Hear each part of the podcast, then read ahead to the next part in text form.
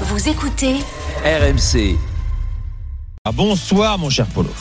Bonsoir mon cher Nico, bonsoir tout le monde. Bienvenue dans l'after. Mon cher Polo, euh, l'Allemagne a perdu. L'Allemagne est en train de devenir une petite nation du football européen.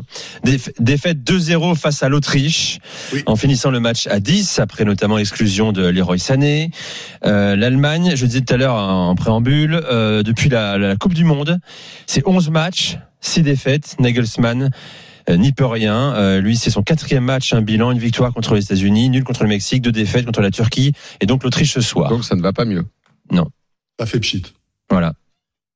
Nagelsmann, ça a fait pchit. Euh, oui, oui, enfin moi, je, on en avait parlé un petit peu, Nico, euh, euh, hier. Euh, Il y avait une séquence là avec la Turquie et, et la- l'Autriche qui étaient des matchs très très intéressants qu'on attendait vraiment en Allemagne pour pouvoir se, se situer, situer quel était le, le, le véritable niveau de la Nationalmannschaft. Et autant on pouvait trouver un petit peu euh, du réconfort sur une équipe d'Allemagne qui avait peut-être pas envie de jouer contre la Turquie, mais qui, au- notamment au début de la rencontre, maîtrisait largement la rencontre, techniquement était au-dessus de la Turquie. Autant euh, la défaite de ce soir me semble beaucoup plus grave parce que ils se sont fait bouger dans tous les sens. Ils n'ont pas existé. On sait que les matchs entre l'Autriche et l'Allemagne sont des matchs particuliers. J'ai envie de dire, c'est des matchs entre eux, quoi. Hein, il y a beaucoup de, de, de ressentis lors de ces rencontres. Euh, et quand tu es allemand et quand tu es autrichien, tu ne veux pas perdre ce genre de match. Or, ce soir, il y avait qu'un seul concurrent, c'était l'Autriche, et l'Allemagne s'est fait bouffer par les grandes largeurs de, de la première à la 90e minute. Tu as parlé de l'e- l'expulsion de Leroy euh, qui a été provoquée par un Vené, mais il n'a pas à réagir comme ça, euh, et son expulsion est logique. Et tu ne, et tu ne sais pas pourquoi il se fait expulser. Est-ce que parce qu'il se rend compte que son équipe ne joue pas, qu'ils vont perdre à Vienne, euh, qu'il en a ras-le-bol de tous ces matchs parce que lui, il est avec les, il est dans une bonne forme et, et il, a, il comprend pas que ça fonctionne pas alors que ça va très bien avec le Bayern, etc. Qu'on n'arrive pas à bien jouer. T'avais un Nagelsmann sur le banc qui était énervé quasiment de la première à la 90e minute parce qu'il voyait bien que son équipe ne fonctionnait pas. Euh, et, et tout ça fait que je suis en train de, de verser dans un pessimisme ambiant en Allemagne sur euh, l'Euro 2024. Alors qu'encore Plus, une plus qu'hier soir, parce que hier soir, tu me dis que tu ne voulais pas croire qu'avec autant de, de joueurs de qualité, l'Allemagne passe totalement au travers. Polo, je peux te poser prochains. une question Ouais. Le début de l'histoire, pour moi, c'est, euh, enfin le début du, du, du, du, du bilan plutôt, pas de l'histoire, c'est l'Allemagne, il y a que des bons joueurs. Mm. Ça marche pas. On a un entraîneur, on en change, on en rechange, on prend différents entraîneurs, on fait des bilans sur le caractère, la personnalité des joueurs. L'entraîneur, ça va pas, il trouve pas la bonne solution, on le change. Un, deux, trois, on arrive à Nagelsmann, la dernière euh, petite merveille en date. Le bilan à la fin de, de ce petit euh, constat, ça marche toujours pas. Alors je reviens au début. Est-ce qu'on est sûr que ce sont tous des bons joueurs? On est euh, convaincu. On est convaincu de ça clubs, depuis euh, euh, de, de- depuis super longtemps. Alors après, on peut on reprend bilan euh, joueur par joueur de qu'est-ce que font ces mecs-là dans leur club, comment ils sont, est-ce qu'ils sont vraiment forts? Parce que moi, j'avais aucun doute sur ces mecs-là. Moi, je les trouve trop, tous très forts, mais au fond, peut-être qu'on se trompe sur la qualité des uns et Gundogan, des par autres. exemple, est-il un bon joueur? Oui. Bah, tout Euh, dépend. Goretzka, c'est un bon joueur. Mais peut-être ça dépend les contextes. Goretzka, il est moins fort qu'en 2020. Euh, Gundogan, il est moins fort Leroy Sané. Leroy Sané, on sait bien que c'est monsieur irrégularité. Il est capable de te mettre une Comme frappe de Gnabry. 15, 20 mètres. Et puis, comme Nabri, pareil, très fort en 2020. Euh, depuis, euh, c'est la grande descente. Faut le cru que c'est un mec de 30 Leroy ans qui Sané, arrive c'est depuis aujourd'hui. 2017-2018 qu'on attend qu'il devienne euh, Oui, top, euh, raison. top 5 monde. Il y est jamais Mais parvenu. Pareil pour Hummels, euh, Rudiger. Hummels, euh, euh, voilà. Hummels, il, il est, c'est un crack en 2014. Bon, on est quand même en, on va être en 2024, dix ans après, ok, encore. Kai Havertz. Bah, Kai Havertz, tu vois bien que c'est un mec, c'est un dépressif, le gars. Kai Havertz, c'est un dépressif. Euh, Qu'il ait du ballon, que ce soit un joueur classieux, j'ai aucun problème. Mais tu vois bien en club que le gars, c'est un dépressif. Et, et il sourit quand il se brûle. Ça en fait pas une équipe de tocards pour autant. Mais je te dis pas que Bah c'est oui, l'équipe de faut- Tocard, faut mais peut-être que. qui perdent. Je pense qu'il y a beaucoup de sélections qui aimeraient avoir ce genre de Mais, joueurs. dans leur- mais peut-être, mais peut-être qu'en équipe. fait, peut-être qu'en fait, les, contexte. a Peut-être que pris individuellement dans des contextes différents, ils peuvent être bons, mais que tous ensemble, ce sont des gars je- euh, qui ont, qui ont peu de personnalité. T'as qui encore dans Mmh, l'équipe? C'est ça Regarde, regarde leur performance. Jonathan, Jonathan Tah ouais, euh, un également. Kimmich, on se mettait tous à genoux devant lui. Kimmich, Moi, moi, j'ai- euh, ce joueur, pour moi, c'est une merveille. a joué Mais une ça fait deux ans qu'il a, qu'il a beaucoup Bah, baissé. le banc, je peux te le donner. Et à hein. chaque fois qu'il parle, Henriks, l'ex de Kimmich, Monaco. Kimmich, à chaque fois qu'il parle, le mec, il te met en dépression.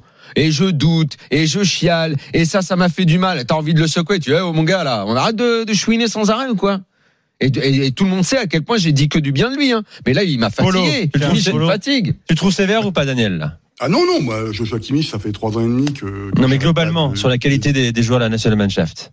Ah, sur la qualité individuelle, moi, j'ai pas de souci. Moi, ce qui m'intéresse, c'est là, je reviens, c'est pourquoi collectivement ça ne fonctionne Ah pas. ouais, bah c'est le Euh, caractère. C'est-à-dire hein. que euh, on, on oublie encore une fois, quand tu connais un petit peu l'histoire de la Nationalmannschaft, ce qui est arrivé à la Coupe du Monde 2018 et la Coupe du Monde 2022, ça ne doit pas, ça ne peut pas exister. Or, c'est arrivé. Euh, L'Euro 2021 aussi, éliminé en huitième, était pas beau non plus. Et là, tu viens de dire, enfin, je, je suis parvenu, euh, ou alors faudrait peut-être que j'ai cherché dans les années 30 et choses comme ça, sur euh, les, il y a six défaites en 11 rencontres en 2023. Mais c'est énorme pour une sélection pareille quand même. On n'a jamais vu ça, euh, en tout cas depuis euh, je suis le football allemand, j'ai jamais vu ça. Même dans les grandes crises du, du, du, du football allemand, on n'a pas vu ça. Tiens, Polo, Polo Euh, juste, justement là-dessus, tout à l'heure, on, par- on parlait de, t'étais peut-être pas là, mais on, est, on, est, on parlait de- du management vertical un peu de, de Deschamps, qui était un peu à contre-courant des autres. Est-ce que là, en Allemagne, toi, t'en parles souvent ici, est-ce qu'il n'y a pas la crise du management horizontal, plus, tu vois, tu bah, vois ce que je veux dire? le- oui, mais à chaque fois que je dis ça, je passe pour un vieux con parce qu'en fait c'est Ah, Là, c'est moi le- qui le dis, donc la, ça, la crise du management euh, horizontal, c'est le, le euh, la, la fameuse flach hiérarchie qu'a mis Ouais. en place Joachim Löw à l'époque. Donc justement la hiérarchie horizontale où chacun est le chef dans sa zone et chacun est responsable individuellement, etc. Donc ça fait beaucoup rigoler, mais rigoler d'une façon extrêmement jaune les anciens grands champions allemands, Mataos, Elmer et compagnie. Lorsque tu leur parles de ça, ils ont presque envie de te mettre une baffe. Et euh, aujourd'hui, non, non, mais c'est quelque chose. Puis quand on connaît le, le, le, le- succès de la Nationalmannschaft, moi les anciens, qu'on les aime, qu'on les aime pas, euh, on voit ce qu'ils ont fait et quand ils expliquent ce que c'est qu'investir, pourquoi, comment, j'ai une tendance naturelle à, à les écouter. Aujourd'hui, et là je partage l'avis de, de Daniel sur un Joshua Kimmich qui est tout le temps en train de. Moi je, je me, moi je me reviens pas. Je, je n'accepte pas qu'il qu'il pleure en huitième de finale contre des Anglais à Wembley. Eh ouais, juste un huitième de finale, on s'en fout. C'est pas la finale perdue au penalty à Wembley contre les Anglais. Non mais le. Niveau de ce mec-là en 2019, 2020, 2021, mais c'est euh, en milieu de terrain, il y avait pas, il y avait personne meilleur que lui. euh, il fallait, il fallait taper dans les grosses Modric pour Et Nagelsmann, il est dans qui avait, cette. qui, avait, euh, qui avait des capacités comme lui au milieu d'orienter. peu- Polo Nagelsmann, il est dans cette culture-là. Ouais, mais c'est un problème de système aussi de ce qui s'est passé depuis ces années, parce que encore une fois, je parlais de, de parce qu'en fait, c'était extraordinaire. En face, il y avait Ralf Rangnick. Donc, qui est aussi quelqu'un qui vient du Bad-Württemberg, qui a travaillé à Ulm et à Stuttgart notamment. Donc, Qui fait un excellent boulot avec l'Autriche, hein, je, je le rappelle, hein, deuxième du groupe, qualifié à un point de la Belgique. Ouais, ouais, hein. ouais. Mais si tu veux, en fait, lorsqu'on, lorsqu'Hansi Flick est arrivé comme sélectionneur, euh, c'était le, le favori. À l'époque, Oliver Bierhoff- était encore là. Tout le monde se disait qu'ils avaient rencontré Ralf Rangnick pour qu'il prenne aussi peut-être la place de sélectionneur. Et on savait que l'arrivée de Ralf Rangnick, qui faisait partie de ce qu'on appelle d'une façon péjorative la mafia de Stuttgart. Donc c'est c'est le l'omniprésence du Bade-Württemberg dans les instances fédérales allemandes. Euh, donc la région du Bade-Württemberg. Donc euh, des gars qui ont bossé soit à Offenheim, à Stuttgart, etc. De Klinsmann. Donc c'était c'était Klinsmann, Löw et puis Hansi Flick. Et, et euh, Ralf Rangnick fait partie de ce moment-là, tout en étant à, à côté. Et en fait, on a euh, Biroff n'a pas voulu qu'il vienne parce qu'il savait très bien que faire venir Ralf Rangnick à la fédération, euh, où c'est pareil, c'est une fédération, c'est comme en France, on n'a pas de vague, il faut pas que ça bouge, etc. Euh, euh, pas de, pas de problème dans les dans les médias, pas de pas de scandale dans les médias, etc. Euh, Ralf Rangnick allait apporter une nouvelle fois une nouvelle révolution qui aurait fait bouger les lignes dans différents. Et donc on, donc euh, Biroff s'est dit oulala, ça va être compliqué pour moi pour que je garde ma place. Non non, Ralf Rangnick on n'en veut pas, Hansi Flick c'est très bien. Euh, Hansi Flick était au passage le favori et logique pour moi de, de prendre la sélection. Et ça ne fonctionne toujours pas. Nagelsmann, ça ne fonctionne Donc toujours c'est un pas. problème de génération, mon cher Polo. C'est un problème de génération. c'est un problème euh, Ben, global. Idéologie, euh, non, aussi un peu. Oui, Idéologie. c'est un problème de Et le problème, c'est mentalité, que t'as pas le droit de perdre de contre cette nouvelle génération aussi. C'est c'est pas des choses qu'on n'a pas l'habitude en France, mais euh, si tu veux, Allemagne-Autriche, c'est un match particulier. Quoi. Surtout quand tu pas le droit de par- Surtout juste avant, t'as perdu contre la. Turquie, quoi. C'est quand même là, t'as vrai. les deux d'affilée, euh, c'est quand même. Mais c'est pas pareil la Turquie, même s'il y a une diaspora turque en Allemagne. L'histoire de, de la sélection allemande, c'est contre la Suisse, c'est contre l'Autriche, c'est le monde alémanique. C'est des choses bien particulières. Euh, les, les Allemands se, se plaisaient à mettre des roustes aux, aux Autrichiens exprès pour leur faire comprendre qu'ils étaient rien, etc. Euh, si je faisais une petite blague, je pense à, à Christophe Waltz, le, le, le- l'acteur, qui est sûr. austro-allemand, et qui disait mais euh, Excellent euh, acteur. vous, vous qui avez pas beaucoup d'humour en tant qu'Allemand, vous pensez quoi des Autrichiens? Et le mec, il faisait sa pub, c'était pour Inglourious Bastard. Il disait non, les Autrichiens sont beaucoup plus intelligents que les Allemands. Ils ont réussi à montrer, à prouver au monde qu'Hitler était allemand et que Beethoven était autrichien.